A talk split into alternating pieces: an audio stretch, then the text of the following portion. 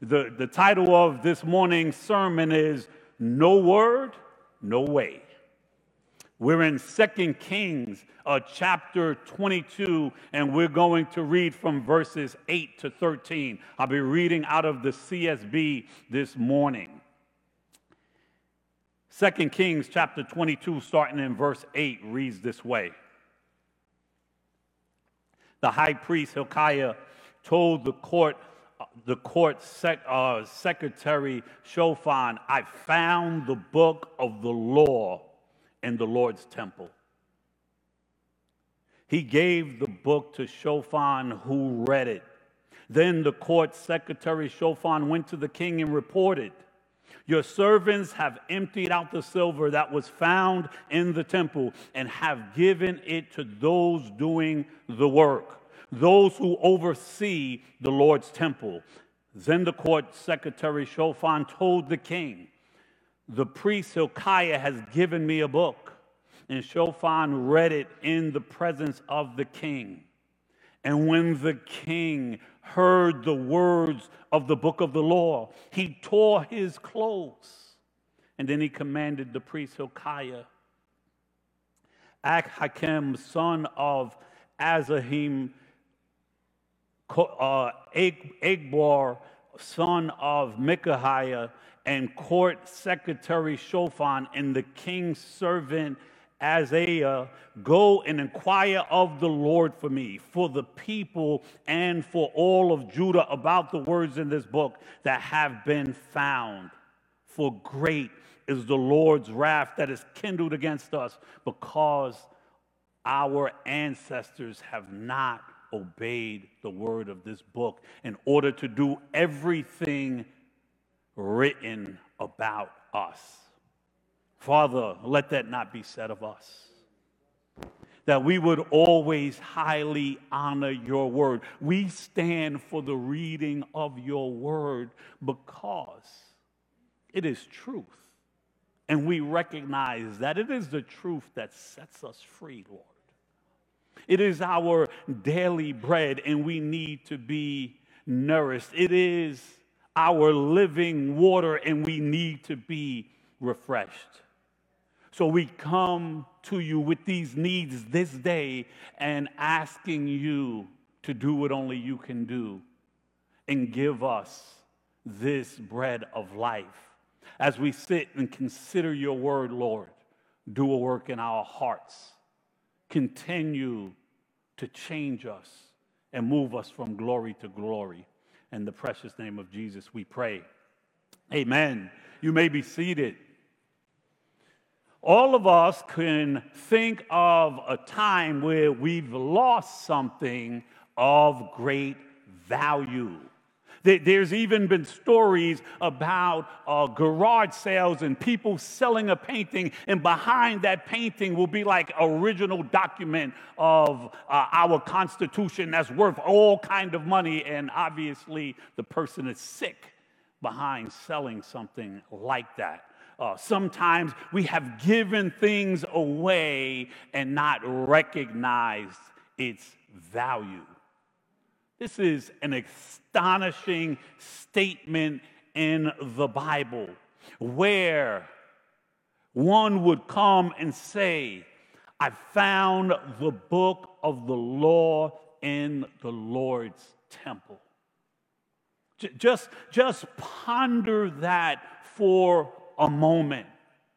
What was happening in the temple that the book of the law would be misplaced, that the book of the law would be lost, that the book of the law would not be used. The text tells us that it was Josiah who was the king at that time, and he became king when he was eight years old, and he reigned in Jerusalem for 31 years. But for us to get to the place where how could something like that happen? We have to go back uh, a couple of generations. His, his grandfather was the longest reigning king in Judah, and he reigned for 55 years, and his name was Manasseh. And the Bible tells us that Manasseh did evil in the sight of the Lord and imitating the detestable practices of the nations that the Lord had disposed of before the Israelites. So he followed suit with what those around him were doing. It said that he rebuilt rebuilt the high places that his father Hezekiah, who was a good king, had torn down and destroyed. And, and Manasseh went and reestablished Baal worship and other forms of worship and set it up in the temple courts and in the temple itself. Imagine that. It says that he sacrificed his son in the fire and practiced all kind of witchcraft and divination. It said that Manasseh also shed so much innocent blood that he filled Jerusalem with it from one, one part of the city to another, from one end to the other end. What happens when evil is taking place all around you. What happens when evil is taking place all around us? You know what happens? It becomes the norm. It, becomes what we see every day, and you're no longer shocked by it.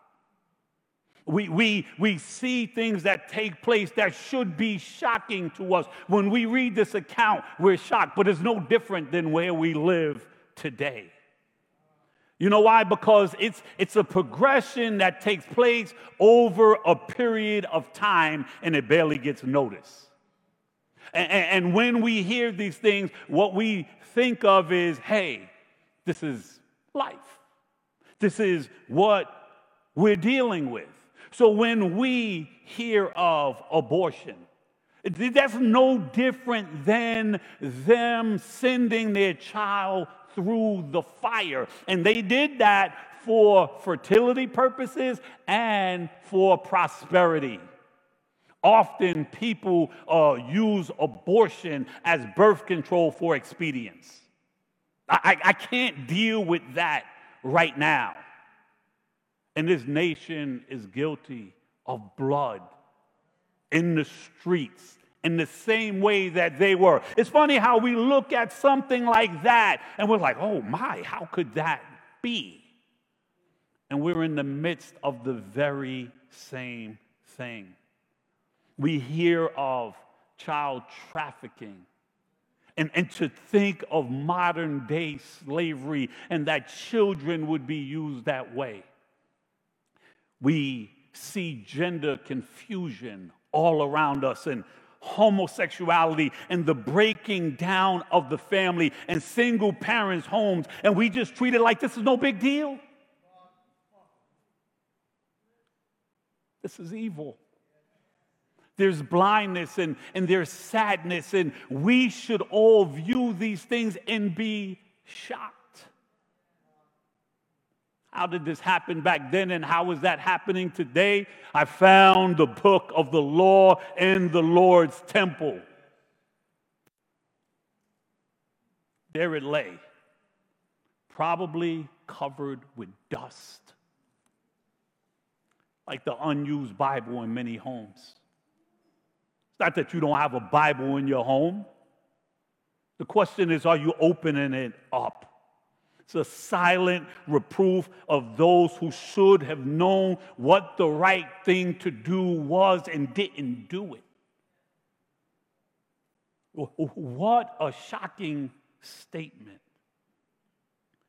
When the book of the law was read to the king, when he heard these words for the first time, he rent his clothes in sorrow and in shame, recognizing that the law of God has been broken and neglected.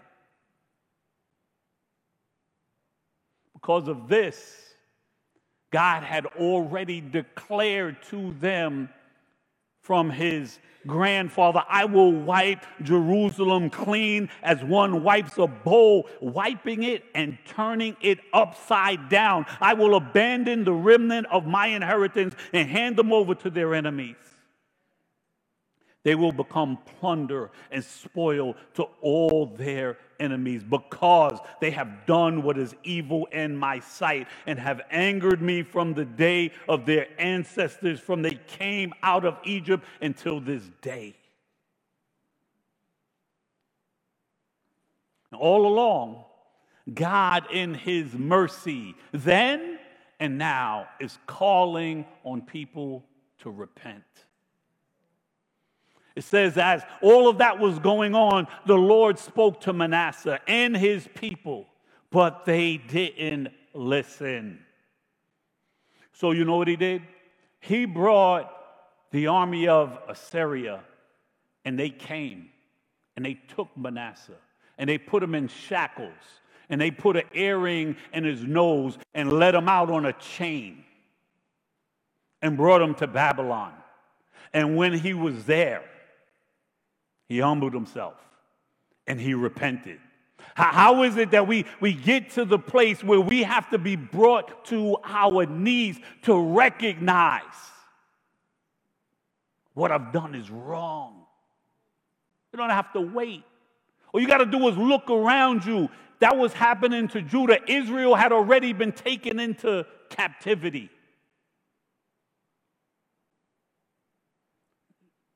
Manasseh comes to this place where he repents. And when he repented, as God does, God relented. He, he restored him back to his position. But a lot of the damage had already been done. And he tried to clean stuff up. But what you can't clean up is what's in the hearts of people after you lay all of this mess out there and he dies. And his son becomes king. And his son went back and all the things that he had took out of the temple and tried to clean up restored it and, and, and, and made it even worse in only a two-year period because he was only the king for two years people in his own party came and iced him up killed him Sorry.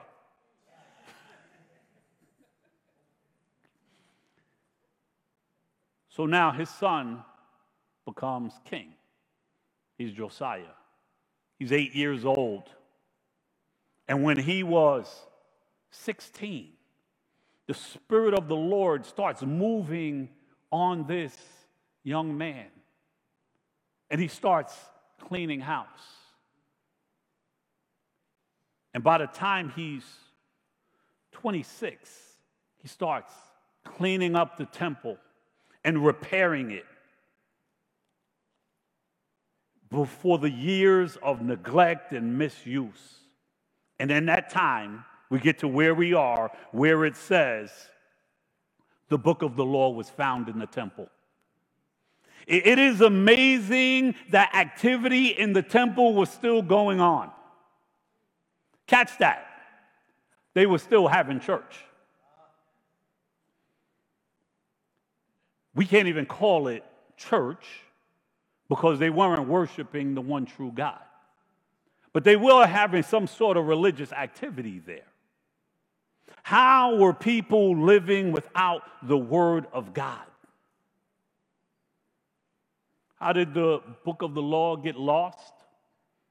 The same way that it gets lost in some of our homes. This is how that everything else that we worship crowds it out.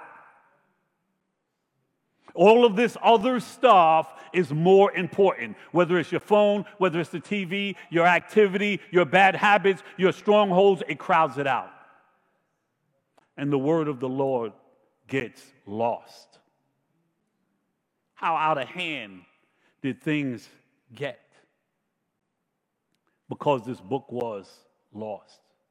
I mean, we have no word of the Lord in the world other than in these pockets. Look at the condition of the world. Look at the condition of our country. Look at the condition of our city. Look at the condition of our neighborhoods. Look at what's going on in the schools. Look at the agendas that are pushed.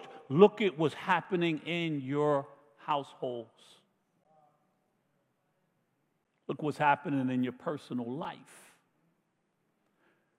But far before that happened, it started happening in the church. What are the churches preaching? So many of the churches are preaching Christianity light. Oh, I, I, I can't tolerate a hard message. Well, that's what the Bible said is going to happen in the end times. God loves you, and that's it, no matter what you're doing. Hyper grace.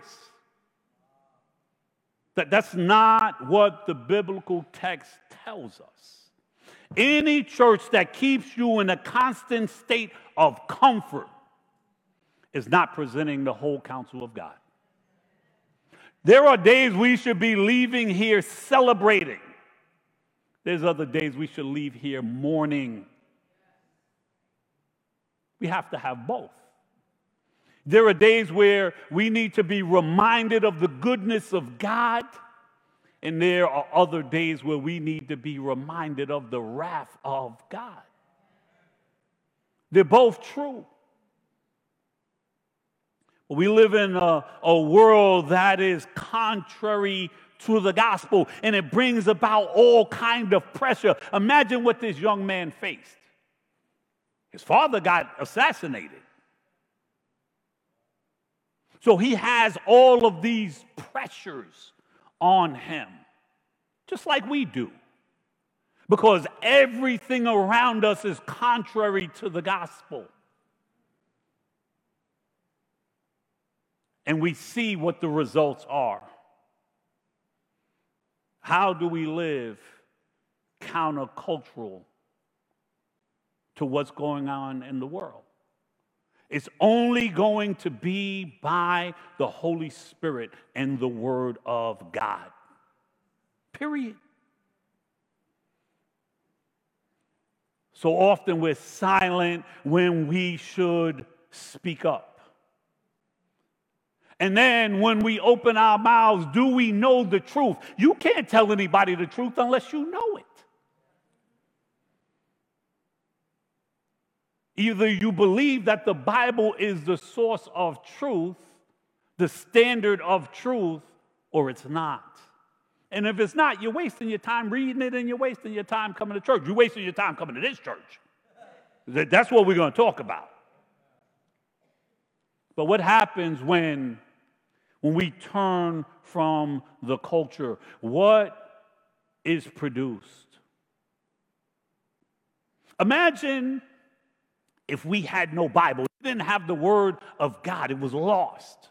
Like, how long do you think you would remain godly? How much scripture do you have in you? If, if, if all the Bibles was gone, how long would it take for you to believe, no, I'm still worshiping God in spirit and in truth without His Word?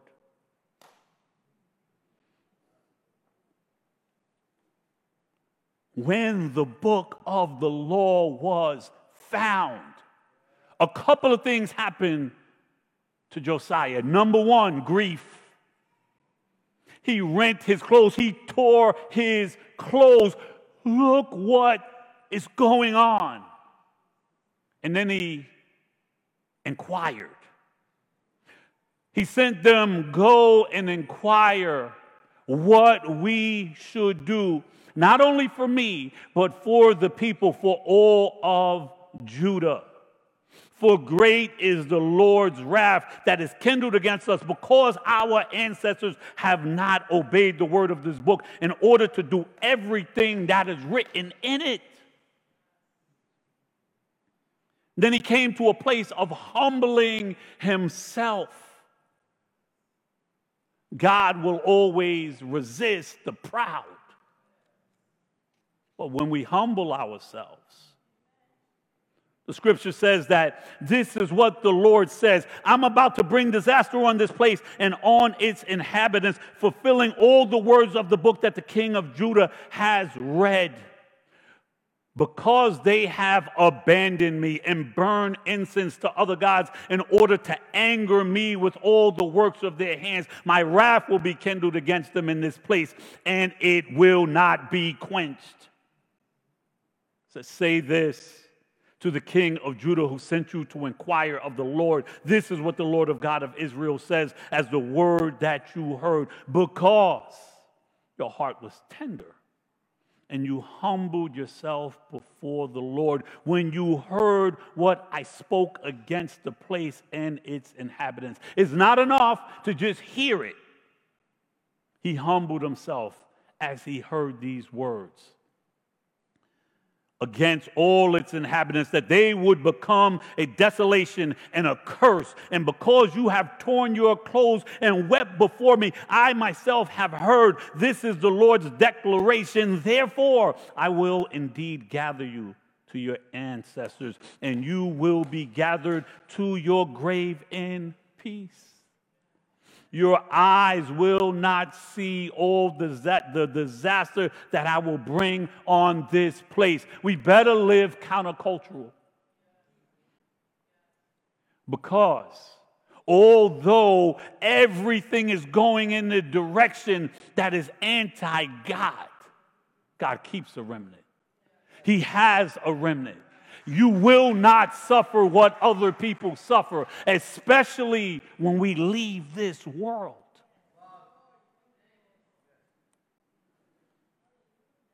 After he humbled himself, he had a proclamation. He spoke to the people. It wasn't good enough for him to say, Whew, it's not going to happen to me. No, he went and gathered all the people and read to them in the hearing of all the words of this book, and he made a covenant. It says that in the Lord's presence to follow the Lord, to keep his commandments and his decrees and statutes with all his heart and with all his soul in order to carry out the words of the covenant, which means action. There, there has to be a cleansing while the heart is turning. We can't keep this stuff the way that it was before. So, these practices that were there, there had to be a cleansing. And he started in the temple. It got so bad that they had cult prostitutes in the temple. It's no different than the way sex is celebrated today.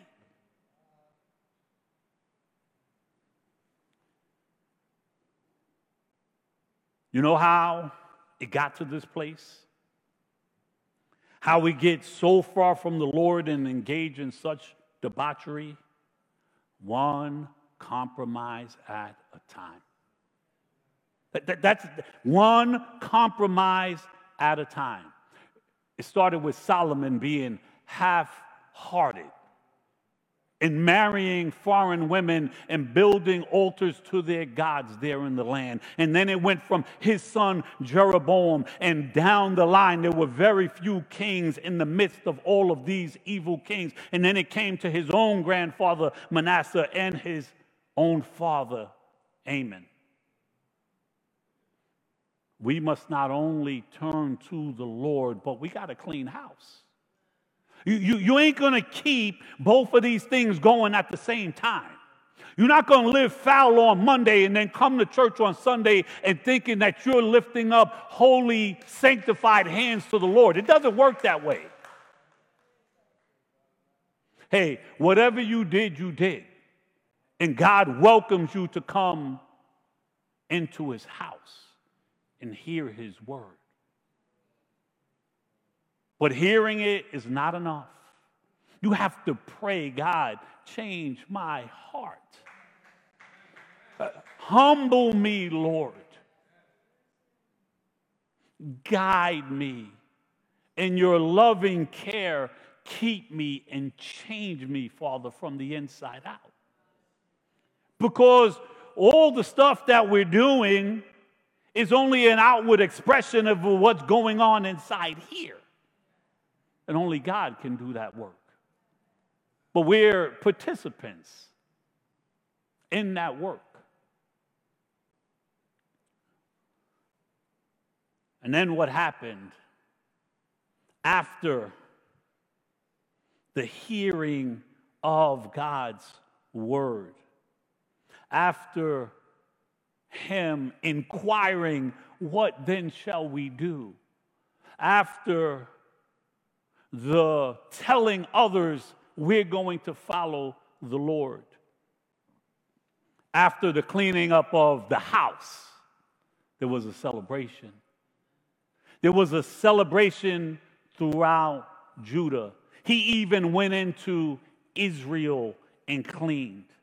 And it says, The king commanded all the people observe the Passover of the Lord your God, as it is written in the book of the covenant. No such Passover had ever been observed from the time of the judges who judged Israel through the entire time of the kings of Israel and Judah.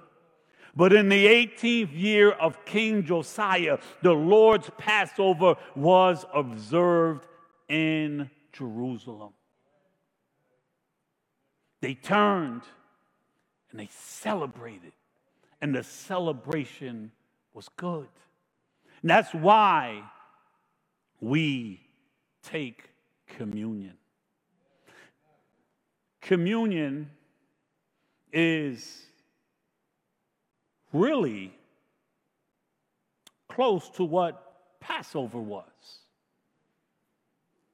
The Lord's Supper, when he took the cup and gave thanks, and he instructed his disciples to divide it among them, he took bread and he gave thanks and he broke it and he gave them pieces. And when the hour had come, it said, he sat down and the 12 apostles with him. Then he said to them with a fervent desire, I've desired to eat this Passover with you before I suffer. For I say to you, I will no longer eat of it until it is fulfilled in the kingdom of God. He took the cup and, and he gave thanks. We have to understand this. We must remember that the Lord's Supper or what is referred to as communion, it was a Passover meal. When we fail to remember this key component of our heritage, we miss out on the blessings and the true spiritual freedom. There is freedom in this. There is a, a tradition in Jewish homes when they have Passover that the youngest child would say, Why is this night different from any other night? And then the father would give a response. He, he would tell them the Passover story from the book of Exodus and how the angel of death had passed over those that had the lamb's blood on their doorposts. And that just gave them their freedom from Egypt. So we could ask the same question of communion today. What makes this meal different from any other? We should be able to tell the next generation of God's deliverance and the freedom fulfilled on that tree in Calvary. That's what makes it different. I'm going to ask Brother Thomas and Deacon Bob to come and the ushers to prepare for us to engage in communion together. When we take communion, it's not typically a, a meal, but we call it a meal or supper. It's because it's rooted in the observance of this Passover feast.